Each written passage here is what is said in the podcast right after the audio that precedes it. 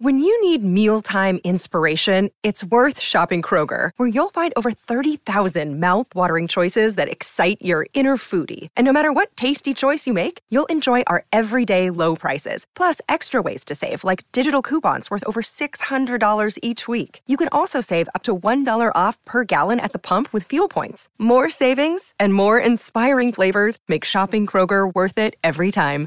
Kroger, fresh for everyone. Fuel restrictions apply. Does it ever feel like everyone's got more going than you do? Oops. That everyone is smart? So you're Al Meyer's, kid. Yes, I am. You look pretty stupid to me. Thank you. You say the best skier in town just ran off with your girlfriend? Even your younger brother does better than you do? And that nobody even cares? Zach broke up with me. Oh, that's nice. Well, you might be right. Oh! But remember one thing. I haven't even been to New York City. Nobody was ever better off dead. The truth is, I can outski you any day of the week. Oh, really? Yeah, you want a race? I'll take you on any day, sucker. Go that way, really fast. If something gets in your way, turn. All you need is guts. All right, now turn. I'm gonna race, I'm gonna lose, and I'm gonna die in that order. Go. And you'll never doubt yourself again. He's skiing on one ski. Better off dead. That's a real shame when folks be throwing away a perfectly good white boy like that. Hello, movie viewers and movie lovers. My name is Tim Williams, and welcome to the 80s Flick Flashback Podcast. Here we talk about all the great and sometimes not so great movies from the 1980s. From blockbusters to cult classics to lesser known treasures we discovered on cable TV or the now defunct video rental stores from our childhood. No matter which 80s flick we choose for each episode, we have a lot of fun sharing memories, discussing our favorite scenes, and even learning some behind the scenes stories about the cast and crew along the way. If you haven't already, be sure to subscribe and follow 80s Flick Flashback on Apple Podcasts, Spotify, or whatever your favorite podcast platform is. And while you're there, leave us a stellar written review and a five star rating. You can also support the show by following us on our social media pages.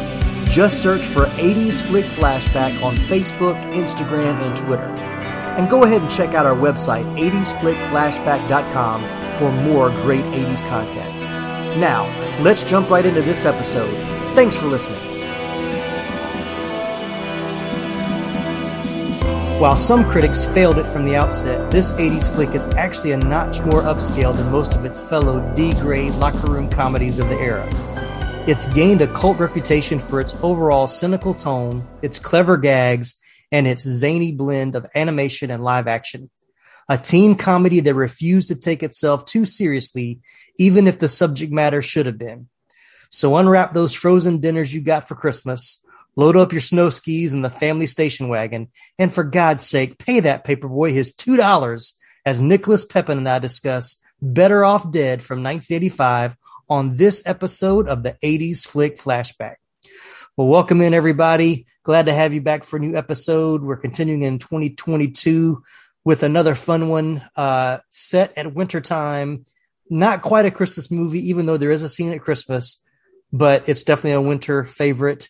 Better Off Dead from 1985. And I've got my good friend, Mr. Nicholas Pepin, returning for his second time on the podcast from Pop Culture Roulette. What's going on, Nicholas? How's it going, Tim?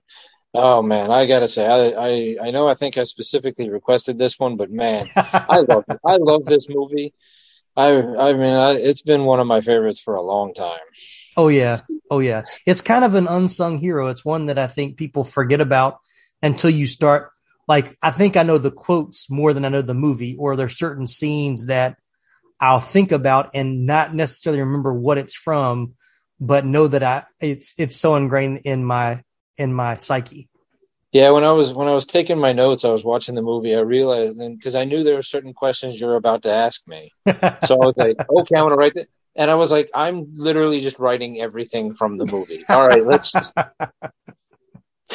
right, right. Well, before we jump too far in, I will say I'm getting over COVID. So I'm going to apologize ahead of time if I have any uncontrollable coughs or clearing my throat. Uh, I'll try my best to edit out as much as I can, but in case any slip in, it's okay. You're safe. Uh, the COVID is on this side of the microphone. Now, actually, I'm over it now, but uh, but you're you're safe uh, on your end. So, yeah. Last I heard, it could not be transmitted digitally. Okay, well that's good. That's good. The CDC has is doing their job. They're doing their job. All right, well, here we go. You know the deal. When did you see Better Off Dead for the very first time? My guess is that I probably saw it on on TV in the late '80s, like when it mm-hmm. when it mm-hmm. would have been, you know, shown on a Saturday afternoon or something like that. Right, right. In '85, I would have been seven, so there's little chance that my parents would have taken me to see this movie. It was um, PG, so it wasn't like terrible. No, and I mean, and overall, there's really nothing objectionable in no, the movie. Not really. Um, I mean, there's one scene that I guess, depending on the age of the child, might be a little bit, eh, but yeah, yeah. But for the most part, it's it's um. But I, so I feel like it was one that they probably let me watch on TV.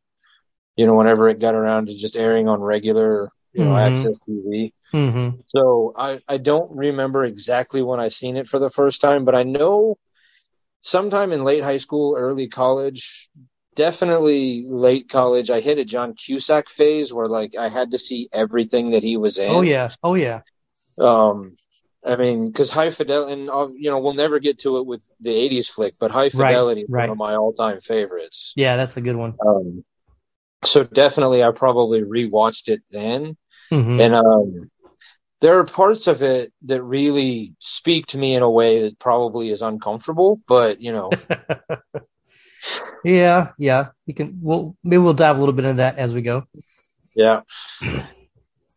But yeah, yeah, for me, I did not see this in the theater.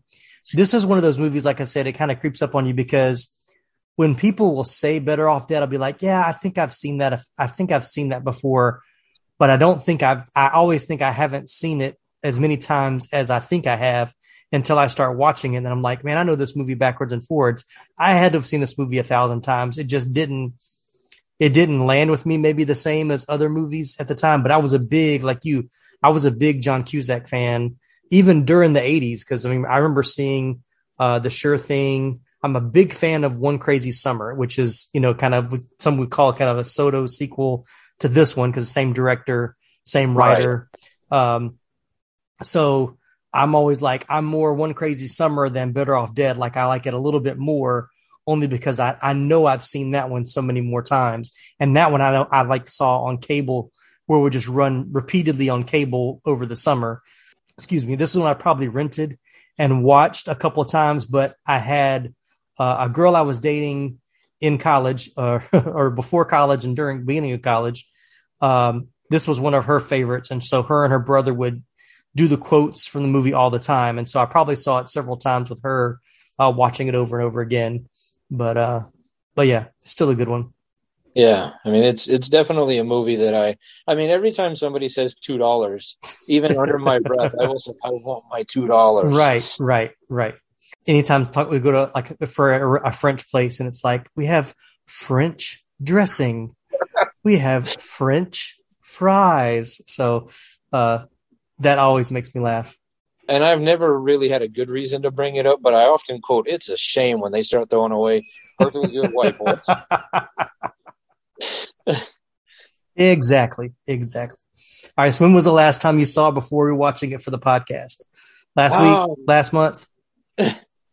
I mean, I watched it uh, like um, after I told you I wanted to do it. I went downstairs and I got it from my DVD collection and I watched it again. Right. Um, which made me realize I hadn't seen it in a while, mm-hmm. even though I know it. Because I mean, I like you said, like I know it frontwards and back. There wasn't, there was nothing that caught me off guard. There were a couple of scenes where I was like, it, it you know now that I hadn't seen it in so long and I'm a little mm-hmm. older, it, you know, kind of wrong a little different, but I, I oh yeah, you know, yeah. I remember all of it. Um, so yeah, I mean, it had been a little while since I I had watched it, but yeah, I mean, it's yeah, I watched it a couple weeks ago, and then I watched it again a couple nights ago just to make sure I was I was good to go. yeah, I can't remember the last time I watched it all the way through.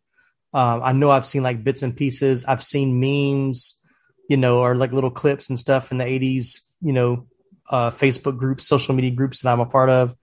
Uh, but it's probably been at least a good, at least 10 years since I watched it, maybe longer than that. So it was good to go back and watch it again. And I, and actually I, I enjoyed it more than I thought I was going to because like I said, I've always been more of a one crazy summer person.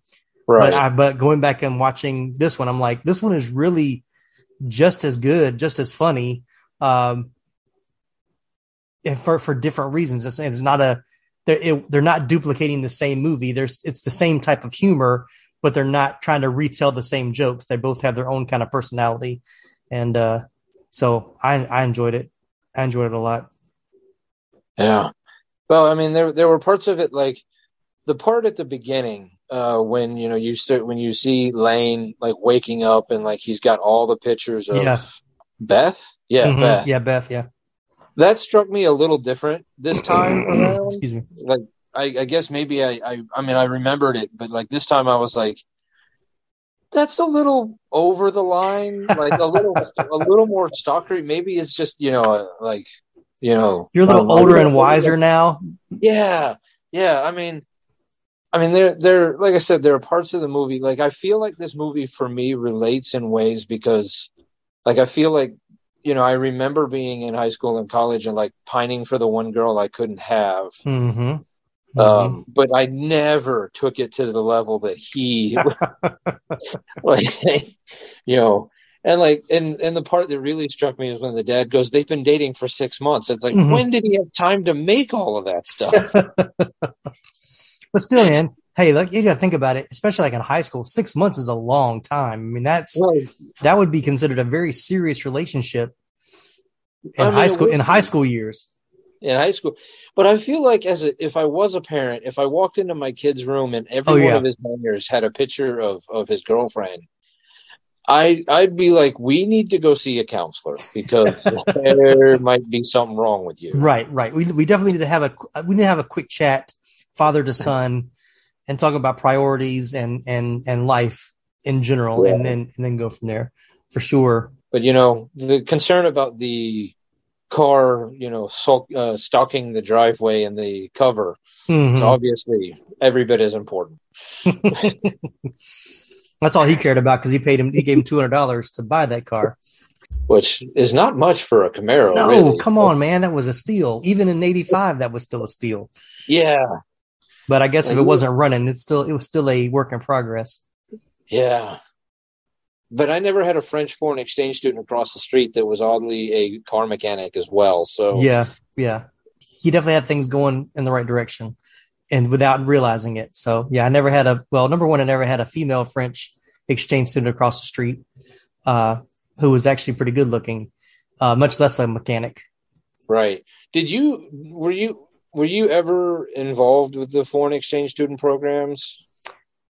I wasn't. There was one uh, in in high school. We had uh, one of my classmates. Uh, he I don't know if it was a. I don't remember if it was a foreign exchange student, but he was from. Uh, I don't remember if it was El Salvador or Colombia. Somewhere it was like South America. Um, and I remember like English being his second language and for the high school I went to, that was pretty rare. It was a fairly, you know, all Caucasian high school that I went to when I was there. The high school I graduated from, because I was in high, that's a long story. Anyway, I did half high school one state, another half high school in a different state. But anyway, uh, so I remember that. But then we did have like through, um, and this was after high school, but we had a group of students come over from Japan and we had one of them live with us for like it was during the summer. I think it was for like four. I don't know if it was for a full two months or just one month, but it was for several weeks, and got to hang out with him, and that was really cool. Yeah, when when I was in elementary school for three years, we did a, a foreign exchange student. His name was Jan from Norway. Okay, and then, then a girl from Germany, Rika, and then another boy from Norway named Nils, and that was like fourth, fifth, and sixth grade. Wow. And, and, and then my parents. You remember their names. My, That's better than I could ever do. well, I mean, it was. I mean, it was pretty impactful. I mean, oh, I am sure. Yeah. And actually, uh, Jan and I are, are friends on Facebook. And Oh, very cool. I, I can't find the other two. Um, Yeah. When when we were a little older, my parents were like, "Yeah, we're we're not. We're just going to focus on on getting you through high school rather than try to get someone else through high school." But it- Yeah. Like they like part of the ability for them to come over was they had to speak pretty good English to begin with. Right. So right. That, so that, that part of the movie was a little bit like I mean I obviously she she spoke perfect English. Right. She was only right. doing it so she didn't have to talk to Ricky. Exactly. Um, but but yeah, that so that part was a little bit like oh well you know. uh, yeah. And now these messages.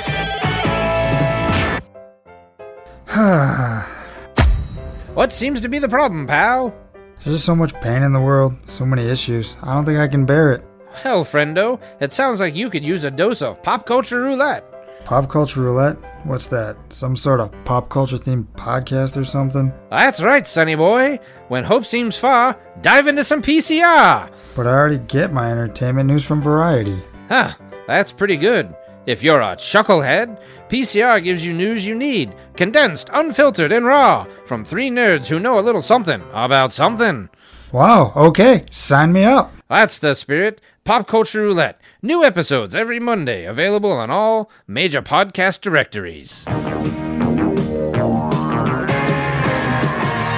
Well, let's talk a little bit about the storage and pre-production because we're going to find out how much was based on reality and how much was not. But it seems like a lot was based on reality. So, I, did you do some research this time? Um, not on that part of it. I mean, Okay. there's some things I did research, but yeah. Okay. All right. Well, just uh, chime in if you need to, if I if I missed something or if you read something different anywhere along Okay. the way. So, uh, if you would have said the name to me, Savage Steve Holland, my first thought would be professional wrestler. Gotta be, you know, not animation or writer director of feature films, but this is who we're talking about. Yeah, that that really that part stuck out to me because I hadn't obviously paid attention to the director and seen it so long. I was like, Yeah. he calls himself Savage, Savage Steve. All right, hey man, that's that's what you want to do, but Right, right. Savage Steve Holland, who animated the Press Your Luck Whammy, wrote and directed Better Off Dead and One Crazy Summer, and also directed How I Got into College in the 90s before quitting teen movies to pursue directing, writing, and producing children's TV programs. In the early 1980s, Holland's short film, My 11 Year Old Birthday Party, played at the Los Angeles Film Festival. The Fonz himself, Henry Winkler, saw the film and took a liking to Holland. He said, Henry took me to lunch and he said that my movie was so funny. And I'm like, well, wait a minute. It wasn't supposed to be funny. It's a sad story about my life. So, so Winkler asked if I had any more sad stories about my life. And I'm like, of course I do. So Winkler set Holland up at his Paramount office so Holland could write the script.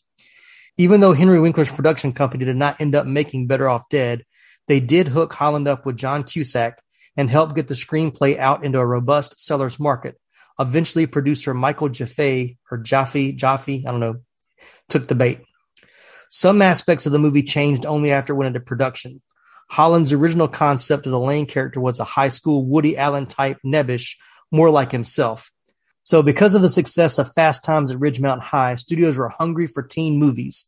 In an interview with LA Weekly, Holland said the studio Warner Brothers trusted him.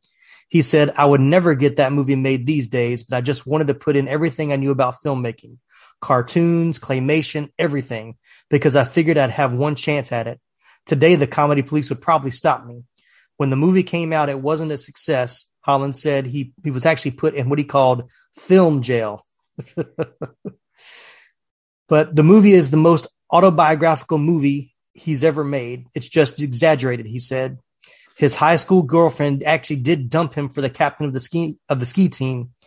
He said it was very heartbreaking and I did think about committing suicide. I did the stupidest thing, which made me kind of write the movie. I stood on a plastic garbage can with an extension cord around my neck going, maybe I shouldn't do this. This might be the worst idea ever. And then the garbage can lid caved in. The pipe that I had my little neck thing on broke and it started to pour water into the garbage can that I was stuck in. So I was basically drowning in the garbage can. Then my mom came out and yelled at me for breaking a pipe. First of all, I was very grateful that the pipe broke and that everything worked out. But I thought of stupid ways that people try to kill themselves. And I was like, wow, life is really just short. It was a big lesson to me. nothing's really that serious. End of his quote. One of the reasons why this movie probably would not get made today is the overall concept is that he's trying to commit suicide, which is not a funny subject. And we'll say that up front that we're not uh, proponents of suicide. And, and if you ever feel those thought, have those thoughts or feelings, please get help.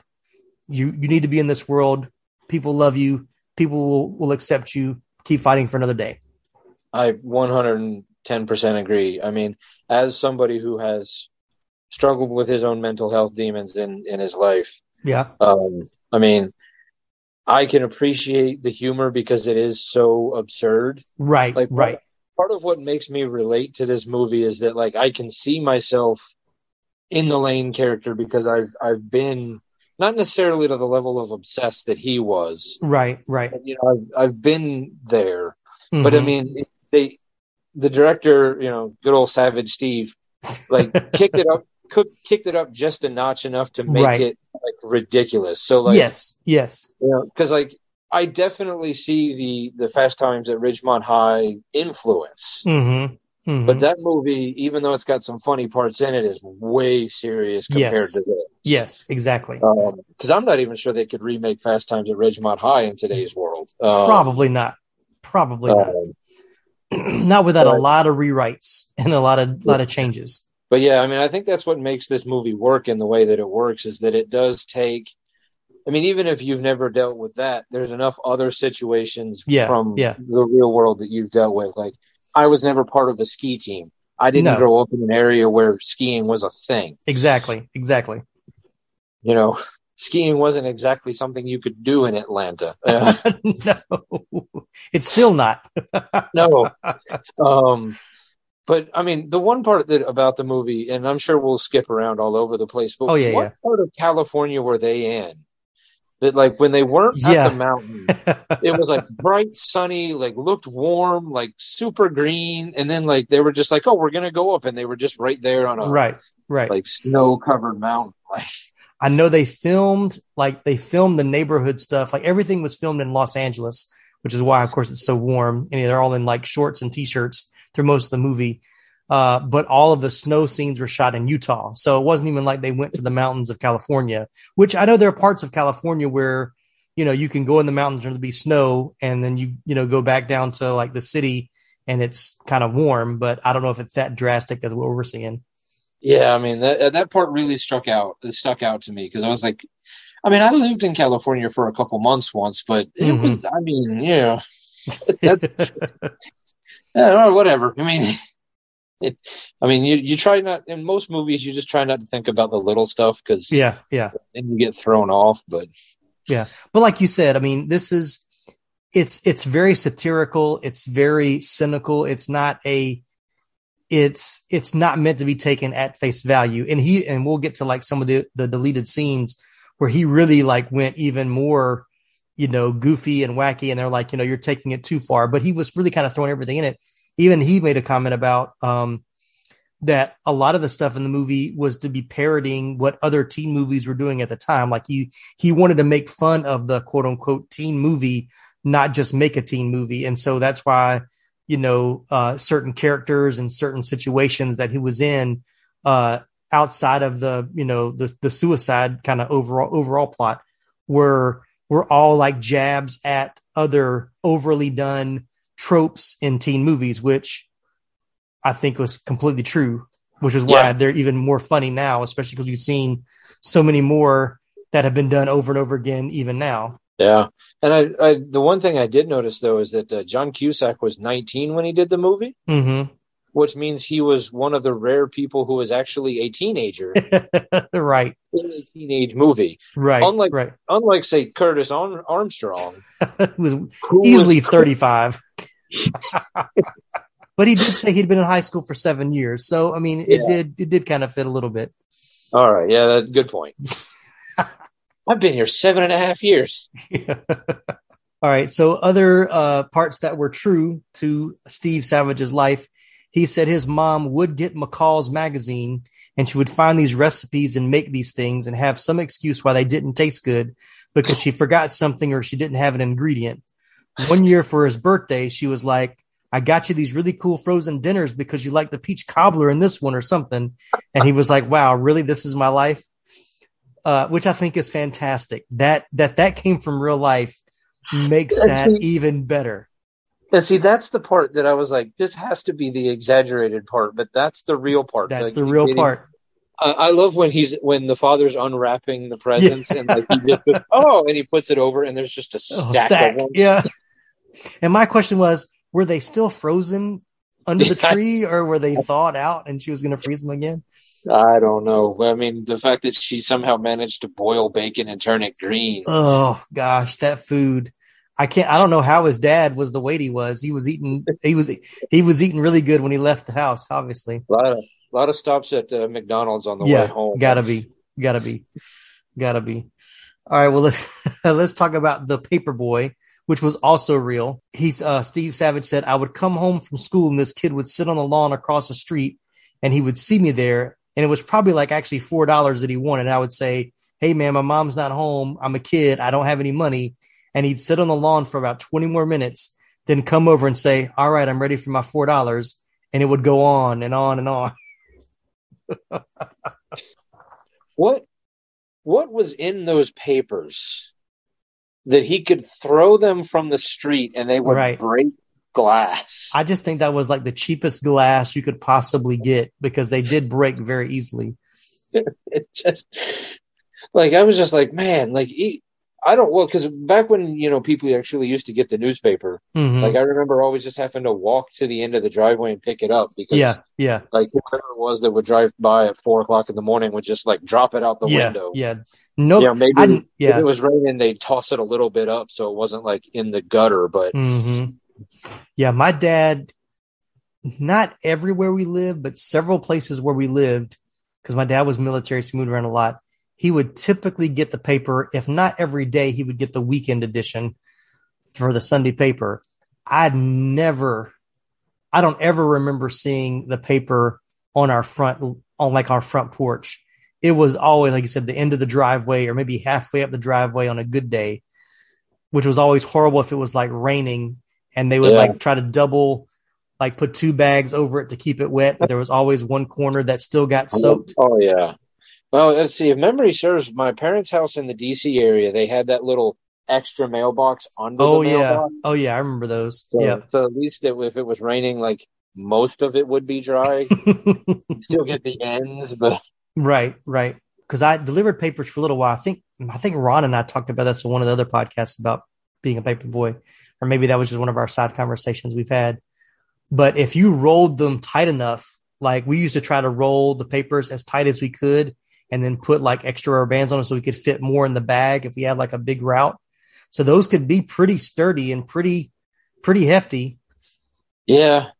But I mean, that, that, that's a, a pretty strong on paper boy. I'd want, would be yeah. looking to sign him up as the QB for the, the team if he could riding a bike, hit the, hit the window. Right. Right.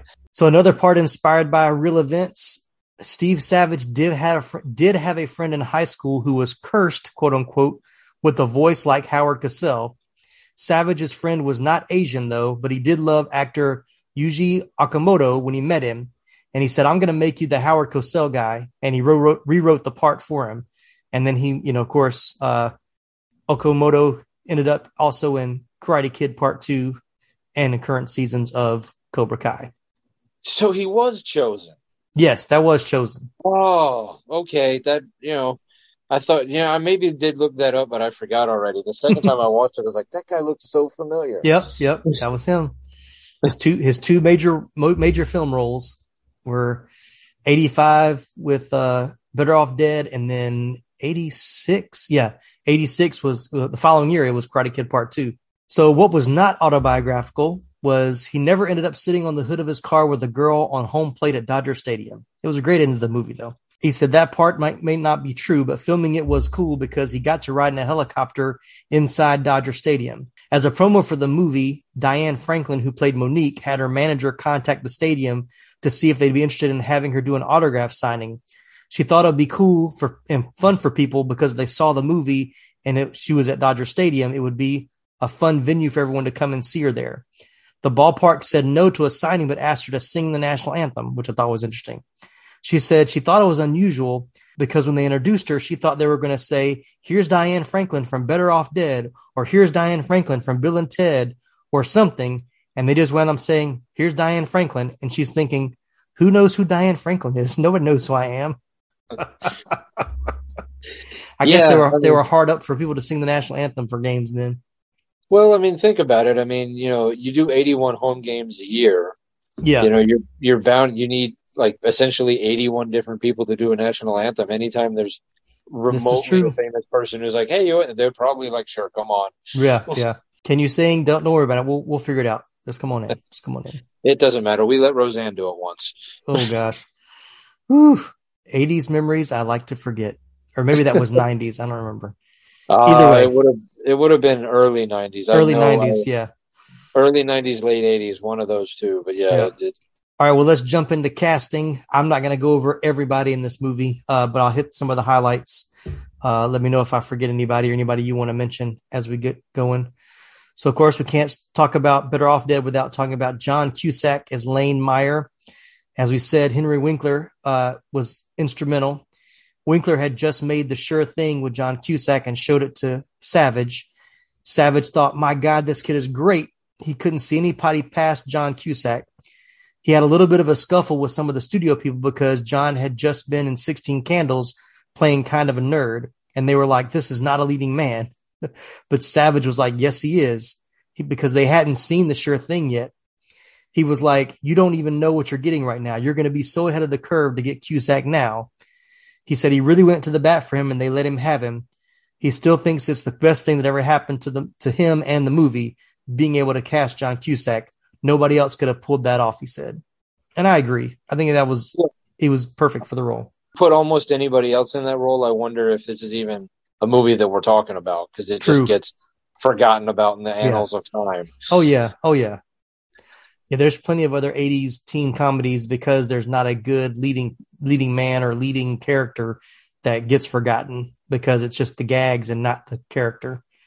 One thing that I read that I did not was not aware of and I didn't I saw it in one place, I didn't see it in multiple places, so this is this could just totally be hearsay. But supposedly Cusack took this role only because he did not get the role of Marty McFly in Back to the Future.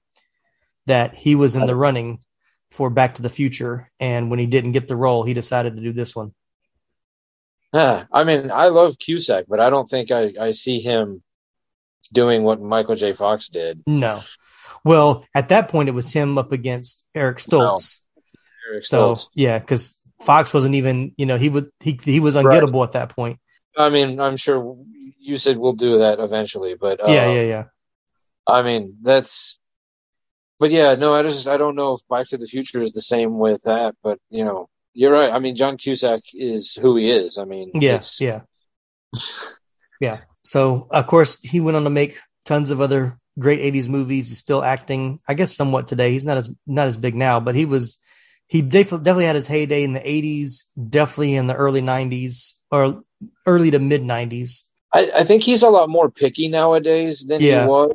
Yeah, Um, but I mean, he had that stretch in in the mid to late '90s and even the early 2000s where he just because he went for he was trying. I think he also got tired of doing like the big the big budget blockbusters. Yeah, he did. On Yeah. air in 2012. yeah, So I think he did a lot more of the because when I, I used to follow him on Twitter and and he he just he thinks of himself as an artiste. yeah. I think I remember reading that. So I think he's trying to do a lot more of the the independent, the, Mhm. you know, the art house films. Yeah, Well, Every so often he'll show up in a weird like Bruce Willis straight to Netflix movie. yeah. Oh yeah. Well, he's got to pay the bills still. yeah, right. Then we've got David Ogden Stiers as Al Meyer, Lane's dad. Of course, David Ogden Stiers will most fondly be remembered as the pompous, ever so articulate Major Charles Emerson Winchester III on MASH. Yep. Don't have much to add. He was great in that. I also liked him in Doc Hollywood. If that's another, that's not Yeah. an '80s movie, but one of my favorite. Uh, Michael talking about Michael J. Fox. One of my favorite Michael J. Fox movies from the '90s. He Yeah, I had to I had to look him up because the name rung a bell, Mhm. and I've seen a lot of stuff that he's done voice work for. Yes, he's done a ton of voice work. Yeah, he, Yeah, he, I did see that. he hasn't stopped acting, but he has done just a mainly he switched over to voice work a lot. Yeah. Oh yeah, yeah. Probably a lot more fun and less stressful. Yeah. Coming from a guy who stands on one side of the microphone, people don't have to see his face, and he can edit as much as he wants. So, right. And now these messages. Comic books have been around for almost a century, and in the last two decades, we've finally gotten to see many of these characters brought to life in movies and on TV. On the Moving Panels podcast, we discuss movies and TV shows based on, inspired by, and adapted from the world of comic books. Join me and my guests as we discuss both the good and the bad from Marvel, DC, and even some of the lesser known comic book companies. Learn what is and isn't from the comics, as well as our nerdy review of the movie or show. New episodes drop every Monday, and you can find us wherever you listen to podcasts. So join us for Moving Panels, and I'll see you on the other side of the page. all right. So then we got Diane Franklin, who we mentioned earlier as Monique. Diane Franklin is an iconic 80s American film actress known for her dark curly hair and dialects. Beginning her acting career at the age of 10, Diane started with modeling, theater, commercials, and soap opera work. She then won the lead role of the dream girl Karen in the cult classic The Last American Virgin in 1982, and soon after played the daughter Patricia Montelli in Amityville 2 The Possession. Her most notable commercial success was playing the medieval princess babe Joanna from Bill and Ted's Excellent Adventure, which I did not put that together watching the movie until I started doing the research. Maybe because I don't, I'm not as big of a Bill and Ted fan, but when I, when I saw that, I was like, oh, that is the same girl that's in Yeah. both of those. I, because it's been so long since I've seen either of them Yeah. next to each other. Yeah. Like this time when I put it in, I was like, "Hey, that's." but you know, like you know, when you don't watch either movie for so long, you kind of Yeah. forget they're in there. You know? Yeah, yeah. Then we've got Curtis Armstrong as Charles DeMar. So Risky Business came out two years before Better Off Dead, and Curtis Armstrong, who played Tom Cruise's best friend Miles in the film, made such a strong impression on Holland that he called Armstrong's agent and offered Armstrong the part of the jello snorting Charles DeMar. He said, I hadn't seen a character like that in so many years, a second banana character that stole the movie. Holland told Moviefone about Armstrong's role in Risky Business. He said, I was like, God, if I could have a cool dude like that playing Charles DeMar, my movie will work.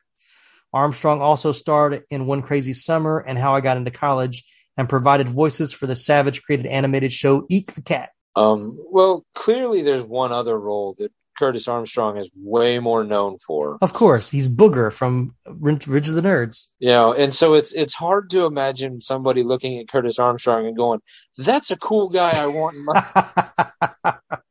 like I just I think of him This as is Booger true. from This is true. he's Booger from Revenge of the Nerds or Charles DeMar. I mean, that's I mean, Yeah. for me, it's either one. But I Does mean, I don't. But does he really ever play? Well, One Crazy Summer, he plays a different character. I would say that he's pretty much the same character in this Risky Business and in Revenge of the Nerds. And then, But it's been then- a long time since all Risky Business, so I I it, I, I may not. I may I don't know remember. if I've actually ever seen Risky Business. Oh, really? Okay. Yeah. But I mean, it's so, I mean, whenever I see him, the first thing I think is probably Booger, and then I immediately switch it to like Better Off Dead. Yeah. But Yeah. like a couple years ago when he did that, like Beat the Nerds or Revenge, whatever the, the Yeah. little- yeah. I know what you're talking about. Yeah. Him and him and the other guy from Revenge of the Nerds. Uh, Mhm. But you know, that's what I yeah, I think of him as that. Like I don't I, like the word Curtis Armstrong and cool. Don't I mean, go together. Maybe in my world it is because you know I'm I'm a nerd myself. But you know, Right, right. Me too. All right. So then we have Amanda Wyss as Beth Truss. Amanda found acting work at a young age in commercials before landing a guest starring role on one of my favorite TV shows in the early 80s, Buck Rogers in the 25th Century. oh yeah, Then she got a recurring role on When the Whistle Blows in 1980. I, I love this. She won a Best Young Artist Award for her work in the ABC After School Special, She Drinks a Little from 1981. the magnificence of the after school specials is something that I think is completely lost on today's generation. is. It's completely lost on today's generation. Um, I wish they would do like a like Netflix or Hulu or somebody would pick up a bunch of the old ones and, Yeah. show them because it's so hard to imagine how amazingly cheesy they were, but how earnest they were at trying to teach us. Um, Oh, yeah. You know, important lessons. Mhm. Like she drinks a little, which I'm guessing meant that she had a scene where like she was blitzed, blotto drunk. I got like, gotta be. I just think that's like one of the greatest titles ever. ABC After School Specials: colon She drinks a little. I just think that's that's that's that's perfect. That's perfect. because they they don't do the special episodes anymore on sitcoms. No, no. And nobody could bring it home like Kirk Cameron could, you know. On a very special episode of Growing Pains, Mike has a zit. Uh, so yeah. All right, moving on. but I agree. I would, man. They should they should just release a box set of all the ABC after school specials. I mean, it would be probably so hard to watch them, but at the same time, so much fun. just for nostalgic reasons only, just to have them. Ugh. Man, it with- might be fun for you to sit down with your kids and make them watch them and have them. Go. I was going to say, yeah, that should be re- that should be required for every parent to, to every Gen X parent should cause their children or force their children to watch at least at least five. Pick pick just pick five five after school specials for them to watch. Oh man! And at the top of my list is She Drinks a Little from 1981. oh, Oh, okay, this is my favorite part of the podcast so far. Uh, so anyway, back to Amanda. So she went on to be featured in movies such as Fast Times at Ridgemont High in '82. Of course, she was the first kill of Freddy Krueger and Nightmare on Elm Street in 1984. She was also in Silverado in '85. She's worked extensively in television with recurring roles on Cheers, St. Elsewhere, Cagney and Lacey, Highlander, and more recently in episodes of CSI, Dexter, Murder in the First, and All Rise. I knew she looked familiar, but I did not put it together that she was the same girl from uh, Nightmare on Elm Street until I read the blurb, and I was like, "Oh man!" Of course, she dies Yeah. so early in the movie. You don't, you know, she does not. She's not the tip, the the main character. You know, Nancy Langenkamp, uh, right, but she was the first. She was Freddy's first kill. right. Well, that's something to hang your hat on. Yep. Now, now, I mean, I don't know if this is a debate you want to get into, but Beth or Monique, you know, personally, I know where I'm going. I will say I this is and this is I'm going to be very transparent and say I am I am probably the most like Lane and this is probably why I relate to the movie because I would have pined for Beth and would have not have realized that Monique was even interested in me in high school. She would have been like my best friend that hung out with me and was too scared to ask me out and I was too scared to ask her out. And that was me in high school.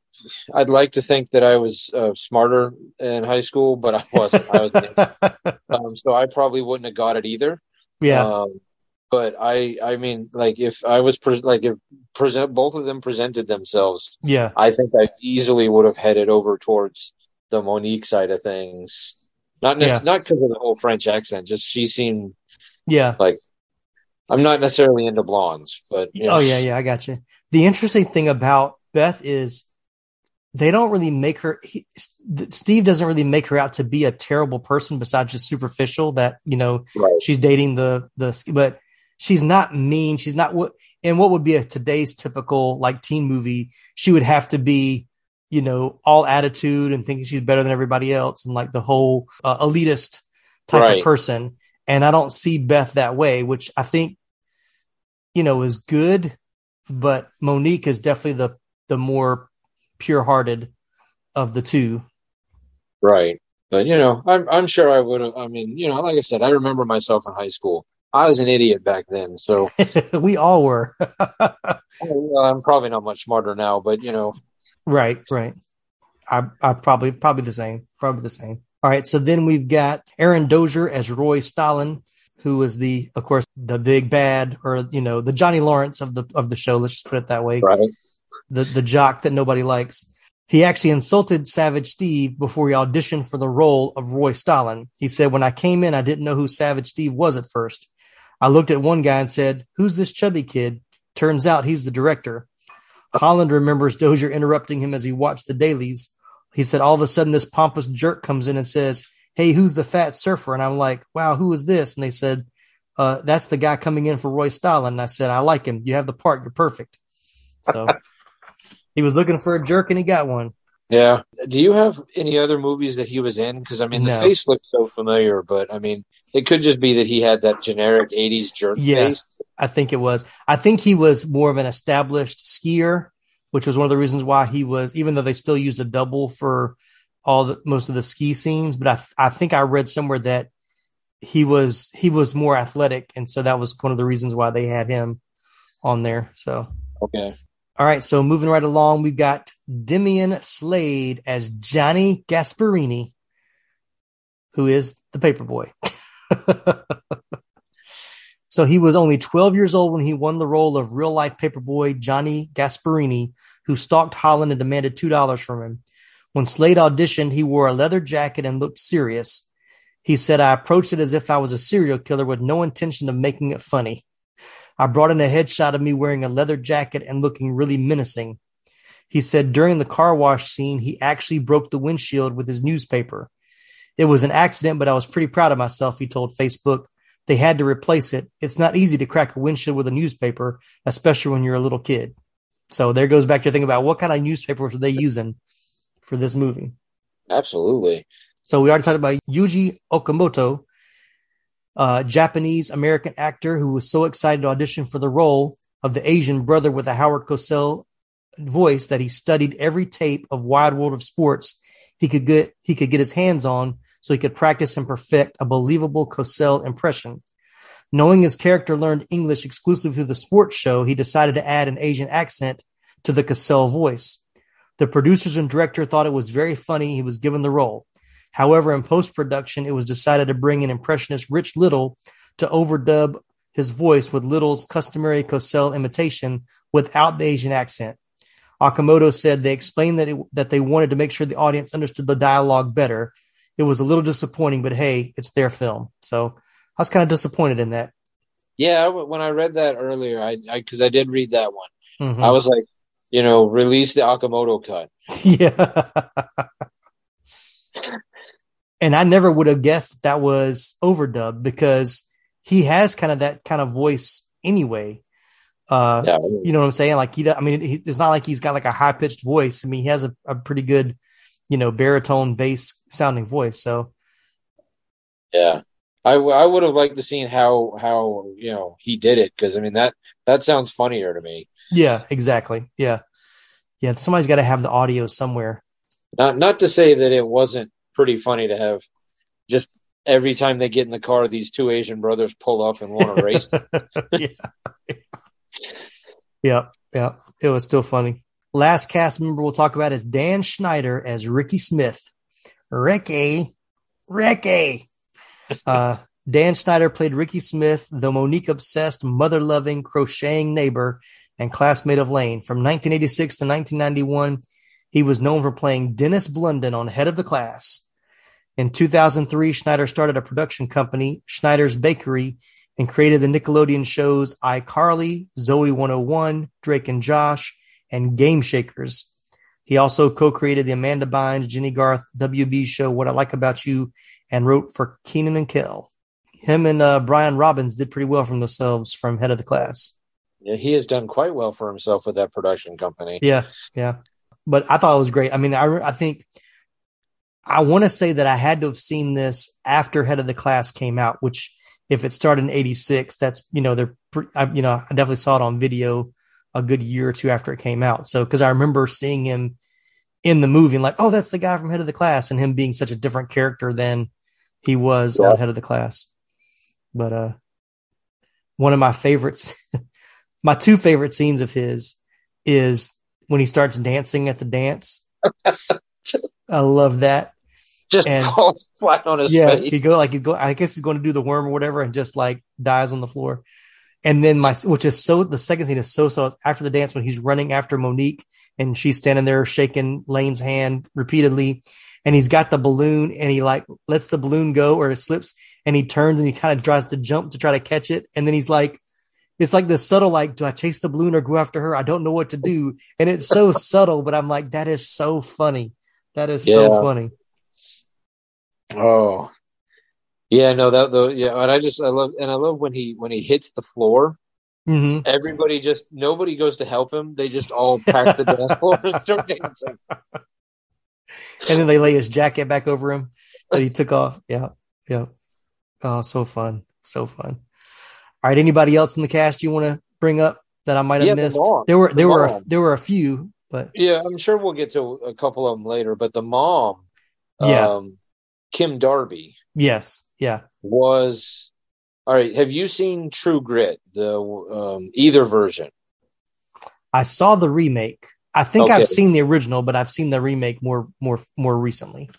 The remake, Hailee, Hailee Steinfeld plays the little girl. Right. She was the little girl in the original. Oh, for real? Okay, I didn't know that. Yeah.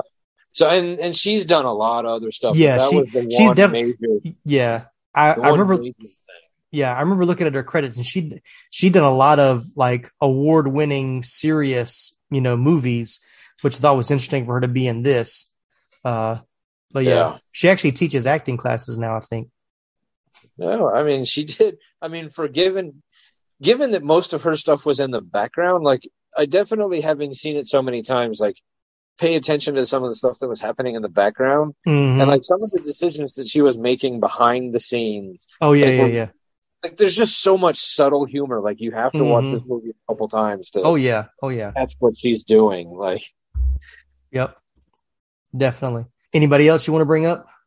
uh the uh Vincent Schiavelli. Yeah, The teacher? yeah, yeah. Yeah, I, I had him the- down. I was trying. I was trying to scale it back, but but go for it. Yeah, he's one of those that guys. You know, Mhm. hey, it's that guy. Yeah, I've seen him. Like, I he was in I that. You know, he was in that thing. You know, the one with the the other guy. Yeah, I mean, it, he's one of those like he's been in so much stuff. It's hard to say. Like, it, we'd be here for another two hours just Yeah. listing his Yeah. his credentials. But I don't know if he was ever like a lead or or even a second. But he was just always there. I, yeah, I think when I looked at his credits, like the two things that I remembered him, he was in Fast Times at Ridgemont High, of course, as another teacher, and then he was he was in one of the Bond movies in the '80s as well. I don't remember if he was like just like one of the henchmen or if he was. I don't think he was like the big bad, but he was, you know, one of the more sinister characters or whatever in the organization. He was one of the one of Penguin's henchmen henchmen in Batman Returns. Yeah, that's right. Yeah, I did saw, that one too. Yep. Yeah. So, but yeah, no, I, he has he has one of my favorite scenes in the movie. He's he's giving this speech, which I'm sure is pure nonsense. Mhm. Like I'm he talking about I don't even some math thing, and at, the entire class is just enraptured, which is clearly not real because Right, right. the subject that everybody would be asleep in Mhm. and and they're just all like enraptured and they're like clapping after and then he's like hey lane can i ask beth out Yeah.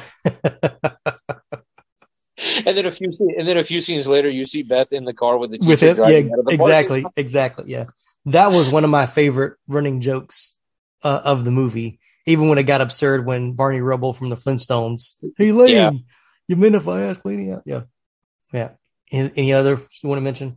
I mean like you said we could go on i mean you got Yeah. taylor negron who has been in so much stuff Yep, yep. who was just there to be like hey so i heard you uh broke up with beth you mind if i ask her out Yeah, he was the mail the mailman, bringing the little brother the How to Pick Up Trashy Women book. but yeah that, i think that's all that i've got written down oh i mean there's porky Yes, yep, yep. I I had him down too, and I took him off. yeah The who yeah. I think was maybe playing the exact same character. I don't know. Yeah. Now, I only watched it once to rewatch it. He is the same guy that like Lane runs into the back of his truck twice. Yes, Okay. And he's Okay, also the so- owner of the the the burger joint. right.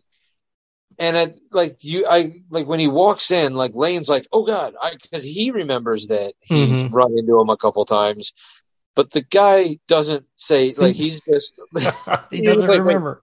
this kid's hit you twice. Right. And you can't remember who he is. You can't remember who he is. Okay. And now, these messages. What's up, dudes? I'm Jerry D of Totally Rad Christmas, the podcast that talks all things Christmas in the 80s. toys, movies, specials, music, books, fashion, and fads. If it was gnarly during Christmas in the 80s, he's got it covered.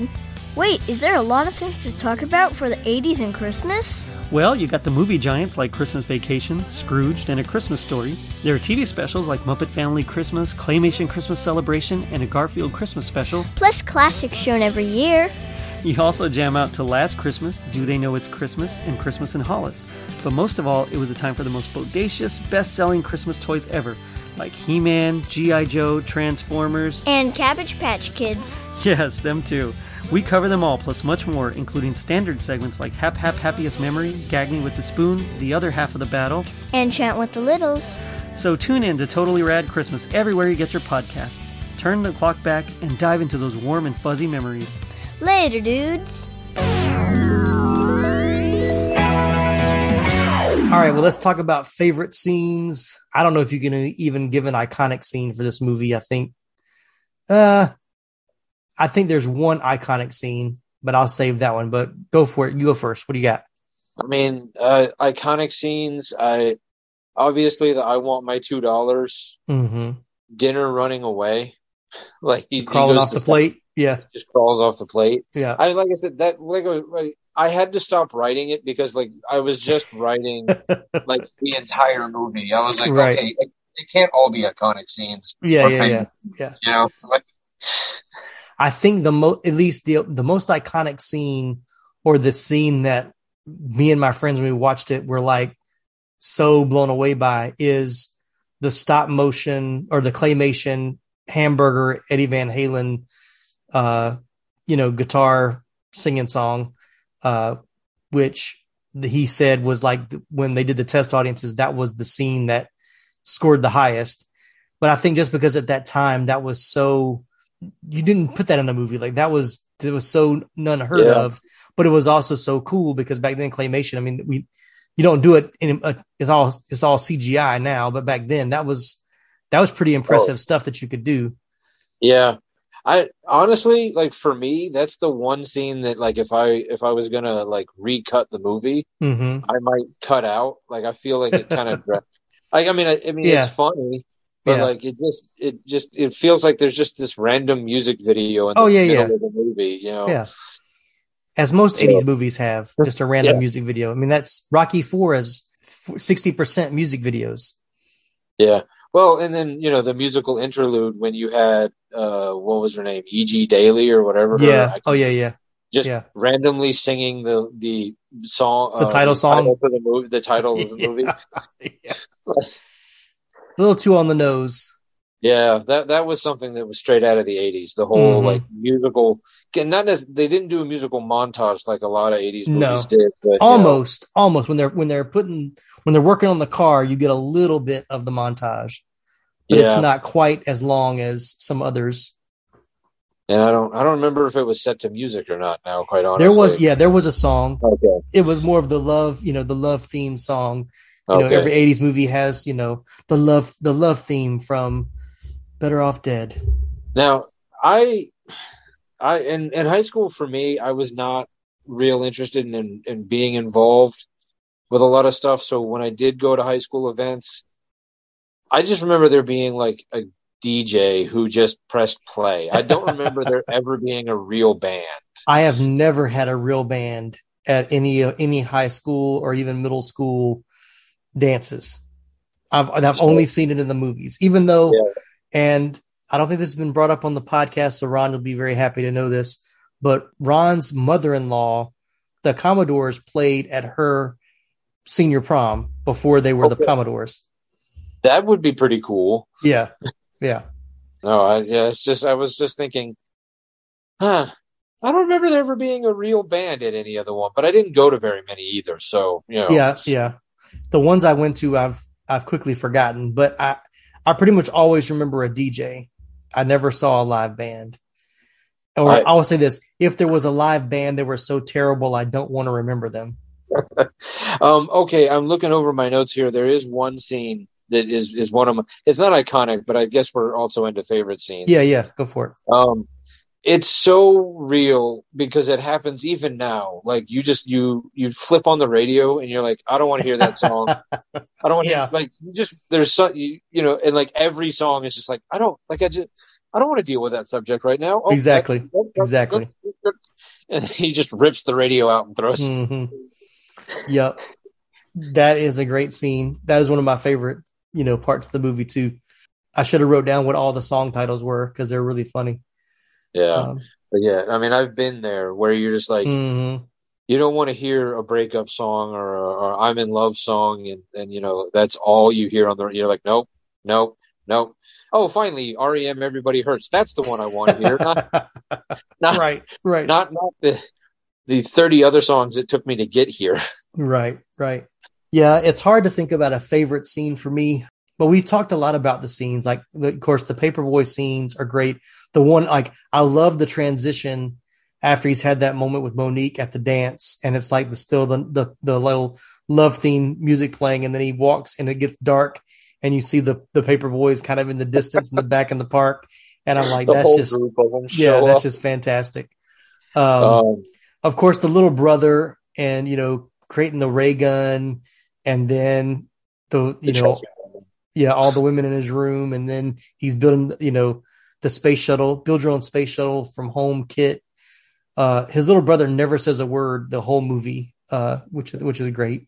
I did write. I wonder if that was a script choice or an editing choice.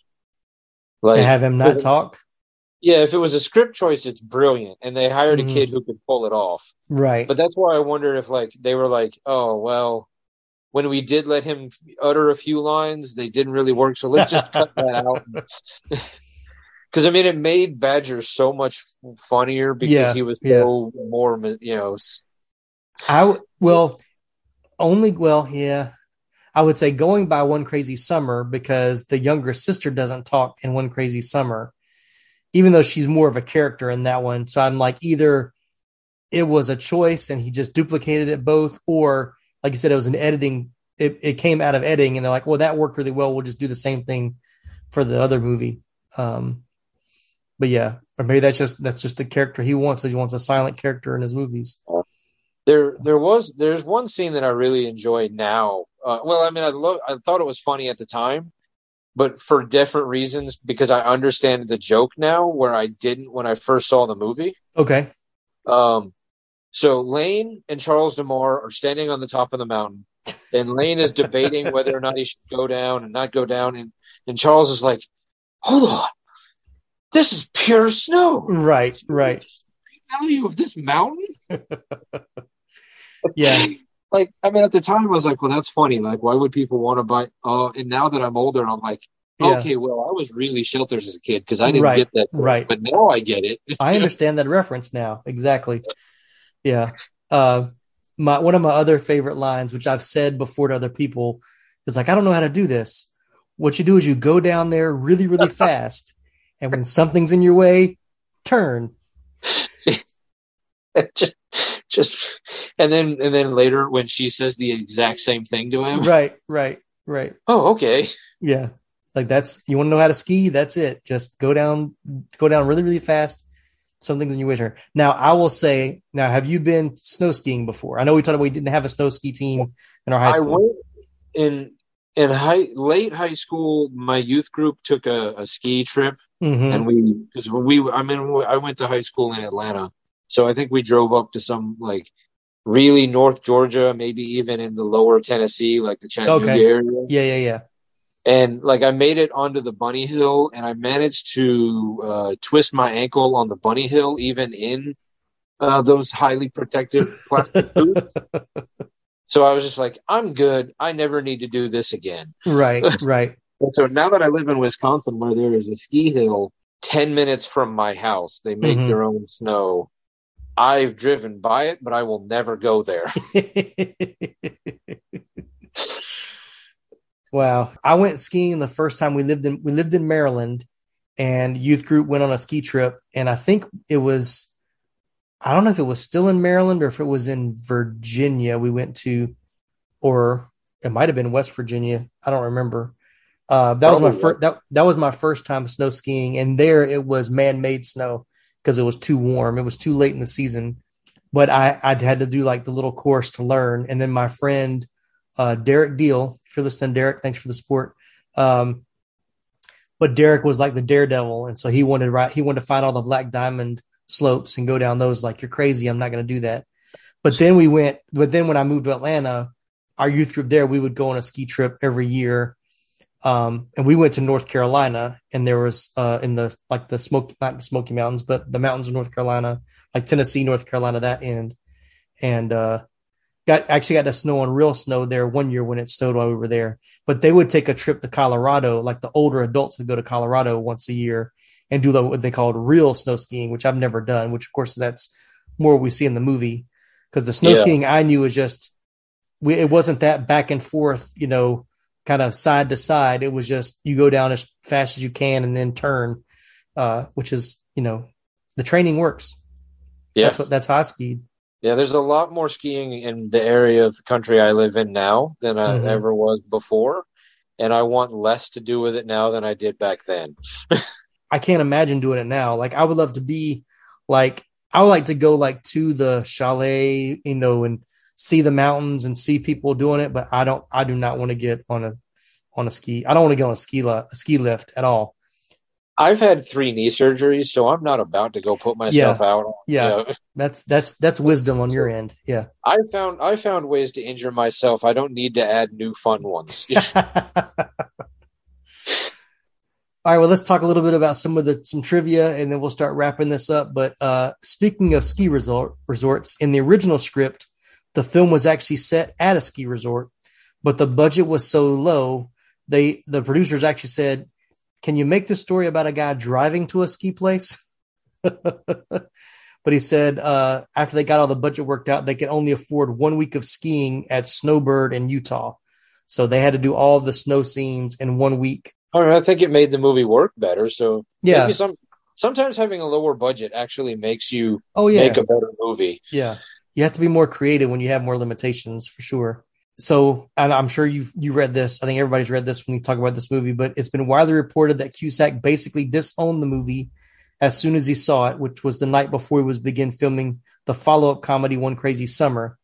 Though Cusack had helped Holland edit the movie, the film star walked out of the screening 20 minutes into it the next morning, Cusack basically walked up to Holland and said, You know, you tricked me. Better Off Dead was the worst thing I've ever seen. I will never trust you as a director ever again, so don't speak to me. Holland said he was just really upset and he was like, What happened? What's wrong? And he just said that, he, and Cusack just told him basically Holland sucked and it was the worst thing he'd ever, ever seen and that he had used him and made a fool out of him and all this other crazy stuff. Cusack's left field response made Holland not want to do One Crazy Summer anymore, which some people say affected why it didn't do as well. In the past few years, though, Cusack went on the Nerdist podcast and explained how he didn't exactly hate the movie. He said it was one of those things where I made it and I didn't really have a feel for it, but it was fine. It was good. But what happens is that you have to go to your press tour and they want to talk to you about the sure thing or that movie instead of what you were there to talk about. So it wasn't that I hated the movie or hated anything. I just didn't want to keep talking about it. He said he felt horrible about how the cast and crew thought he disliked the movie. He finished by saying, I don't have anything against it. I mean, I love when he says it's a shame to throw away a perfectly good white boy, as Nicholas said one of his favorite lines. I feel bad the director thinks I have something against it.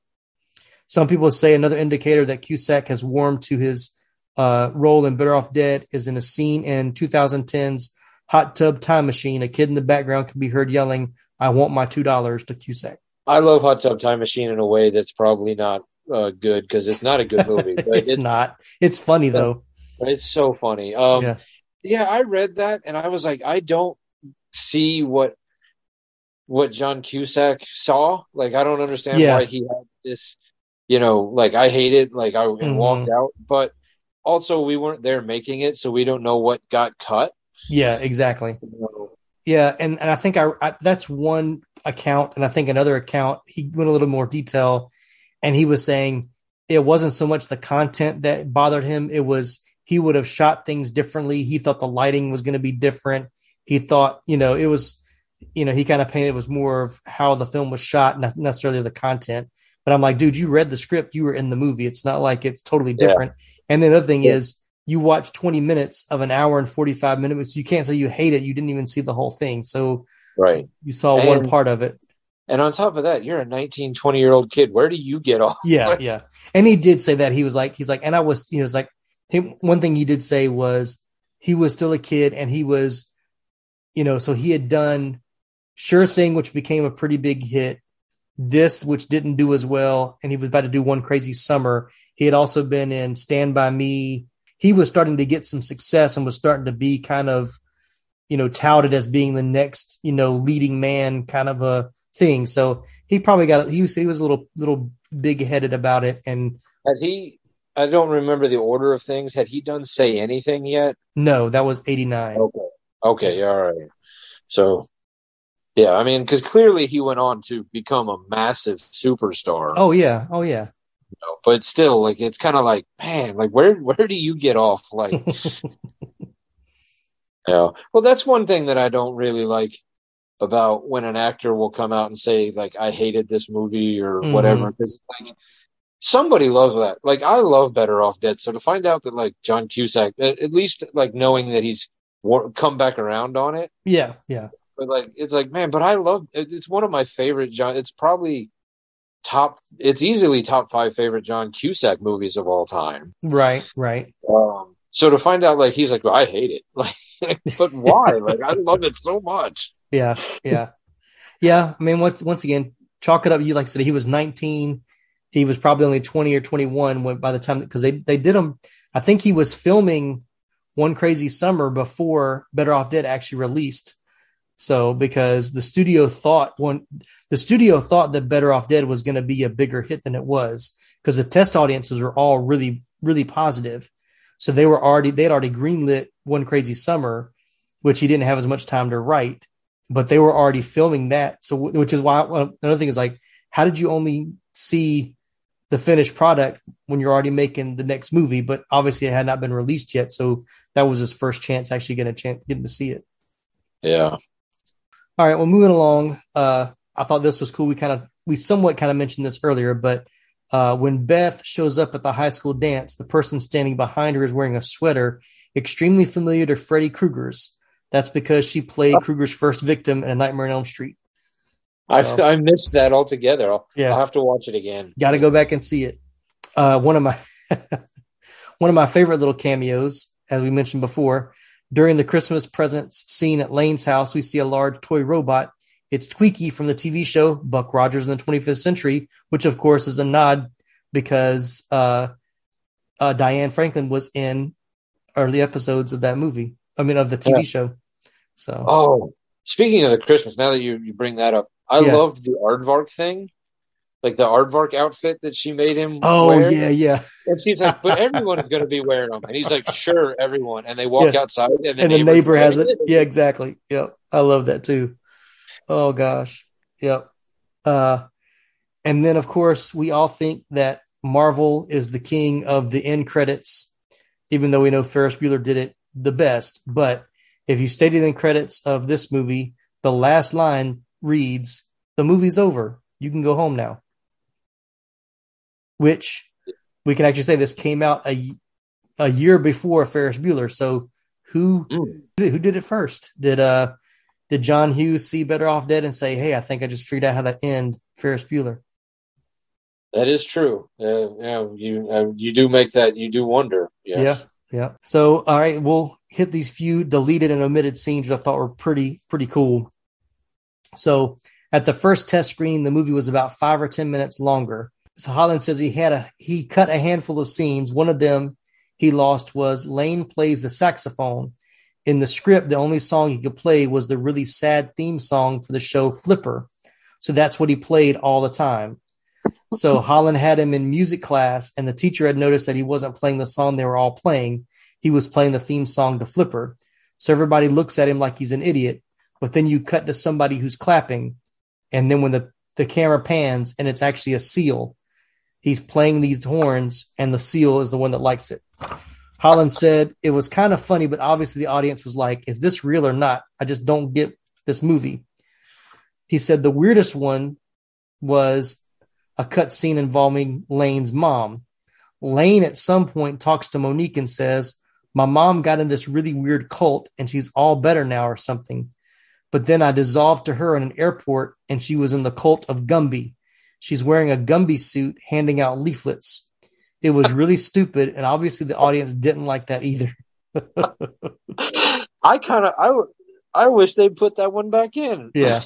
See, those kind of scenes give me like the the Zucker brothers, the airplane, you know, those that type Yeah. of humor, which this kind of flirts with that humor a little bit in a lot of the scenes. Right. So Which is like now that you say, you know, he meant it to be more of a parody on the high school movie, like it takes Yeah. it to a whole other level for me. yeah, yeah, I didn't necessarily pick up on the fact that it was a parody, but I mean, obviously, there's plenty of stuff that I, you know, but with that kind of stuff, I think it would have been way clearer that it was a parody. And I think, yeah, I don't know. I mean, you know, you know, yeah. maybe it worked, maybe it didn't work. I don't know. Clearly, test audiences didn't like it, but yeah, they yeah. also thought it was going to be a hit. So, So yeah, so one scene, one scene he said he he feels good about losing.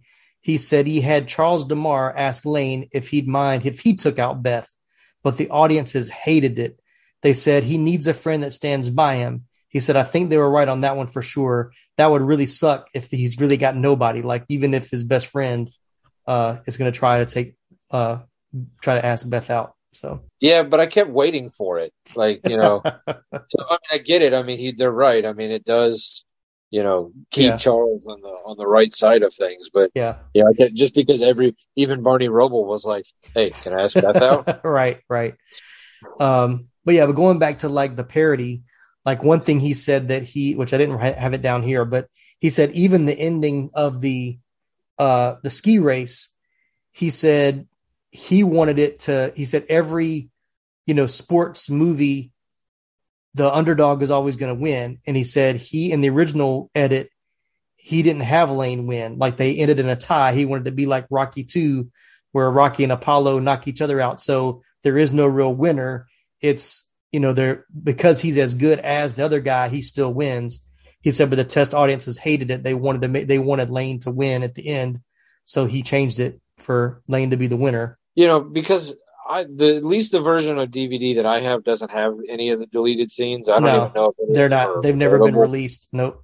Like it's, I mean, the DVD I have is, is pretty bare bones. Yeah. Like I don't, like it barely Yeah. even has a menu. So like I- and it'll be in the show notes but like a bulk of like a lot of these um a lot of the notes because there was nothing on Wiki, wikipedia about the making of the movie most of the making i've got from an interview that entertainment weekly did with savage steve and he was like i don't know who owns the rights to this movie anymore he said no one's ever asked me to do a commentary no one's ever asked me to come and like talk about the movie so entertainment weekly actually went and got they, they called it the deleted scenes that should have been or the commentary that should have been. So th- all, a lot of this is him telling about the movie because no one's ever asked him to do anything for the special features.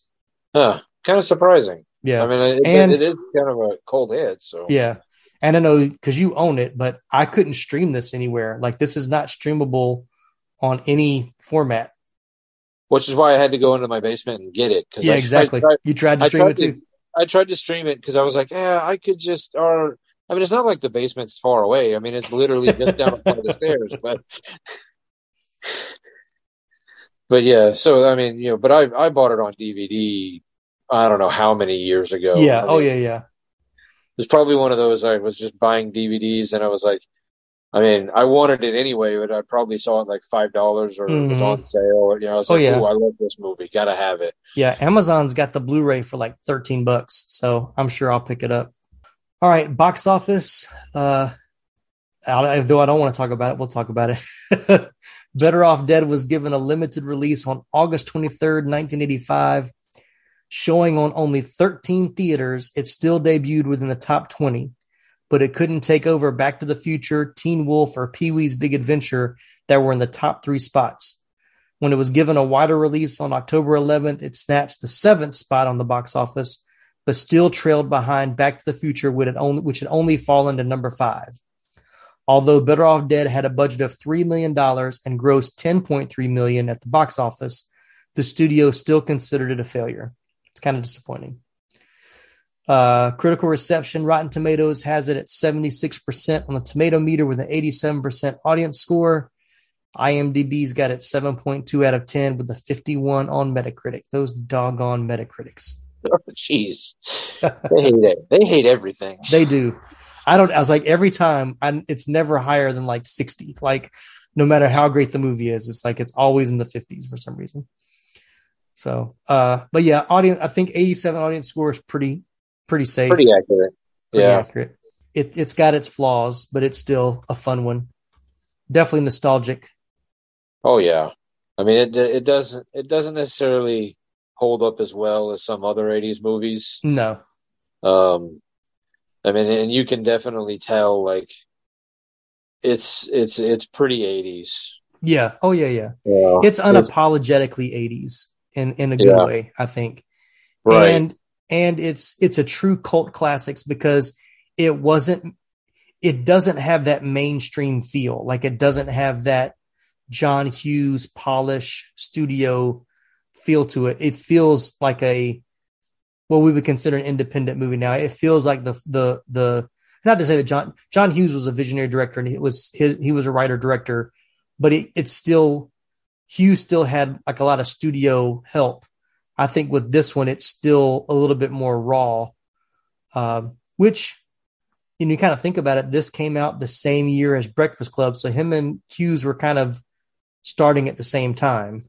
Right. Um, I mean, you can definitely see that the the they were they didn't necessarily influence each other, but they were definitely drawing from the same influences. oh yeah, for sure, Uh, for sure. you know, they definitely drew off of Fast Times at Ridgemont High. With, I mean, you can see both Oh, yeah. of those, both of those movies definitely come from that tree. Mm-hmm. Mm-hmm. You know, All right, one last little nugget. Uh, Holland said, "Video stores completely saved Better Off Dead. It was always out in any blockbuster video I walked into, and then I talked to the guys who worked there, and they were like, you know, people rent it and they just don't bring it back. yeah, And I, it's that kind of movie. That would be the kind of movie where you know a group of friends get it, and they're like, I'm just going to keep it. They can just charge my parents. I don't care." So- yeah. All right, man. Anything else you want to add to this episode? Um, I'm real sorry your mom blew up, but Another great line. Yep. Um, no, I mean we we've pretty much. I mean, I we could go for another hour or two just Yeah. breaking down every scene of this movie because Oh, there's yeah. so much. So much going on, but you know, like like you said, it's unapologetically '80s, but I love it. I, Yeah. you know, like for all its flaws, for all its good stuff, like you know, it, it's it's a good watch. You yeah. know? Yeah. It's a good, it's a good fun. Don't take it too seriously. Just enjoy it for what it is type of movie, uh, for sure. So, all right, everybody. Well, thanks for tuning in. Be sure to like, subscribe. Do we subscribe? I don't know. I say that every week. Do you subscribe to this podcast? You like, you follow, one of those things. Do what the Uh, kids on social media do. whatever, whatever the whatever podcast directory you're using, do that. yeah, exactly.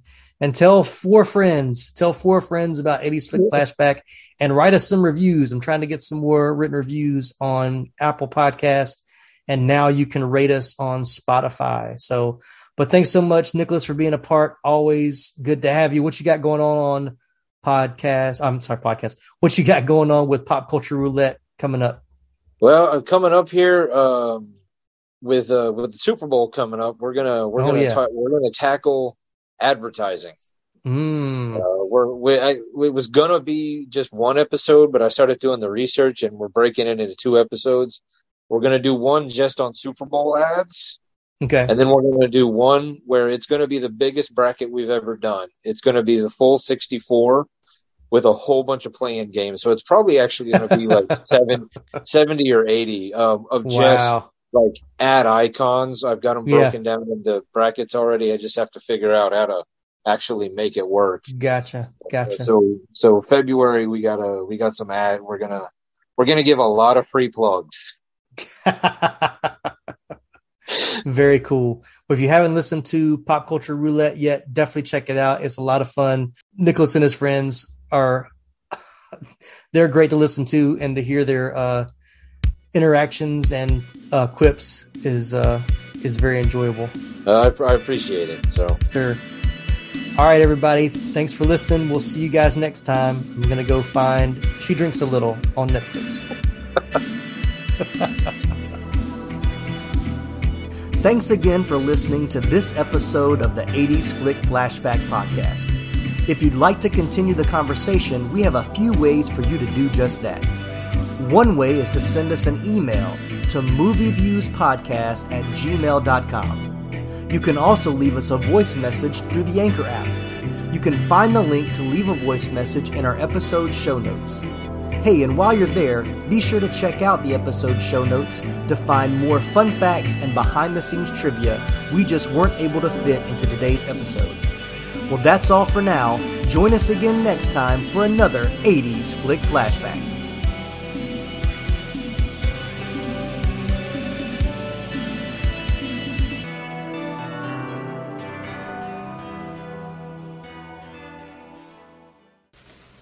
You're still here? It's over. Go home. Go.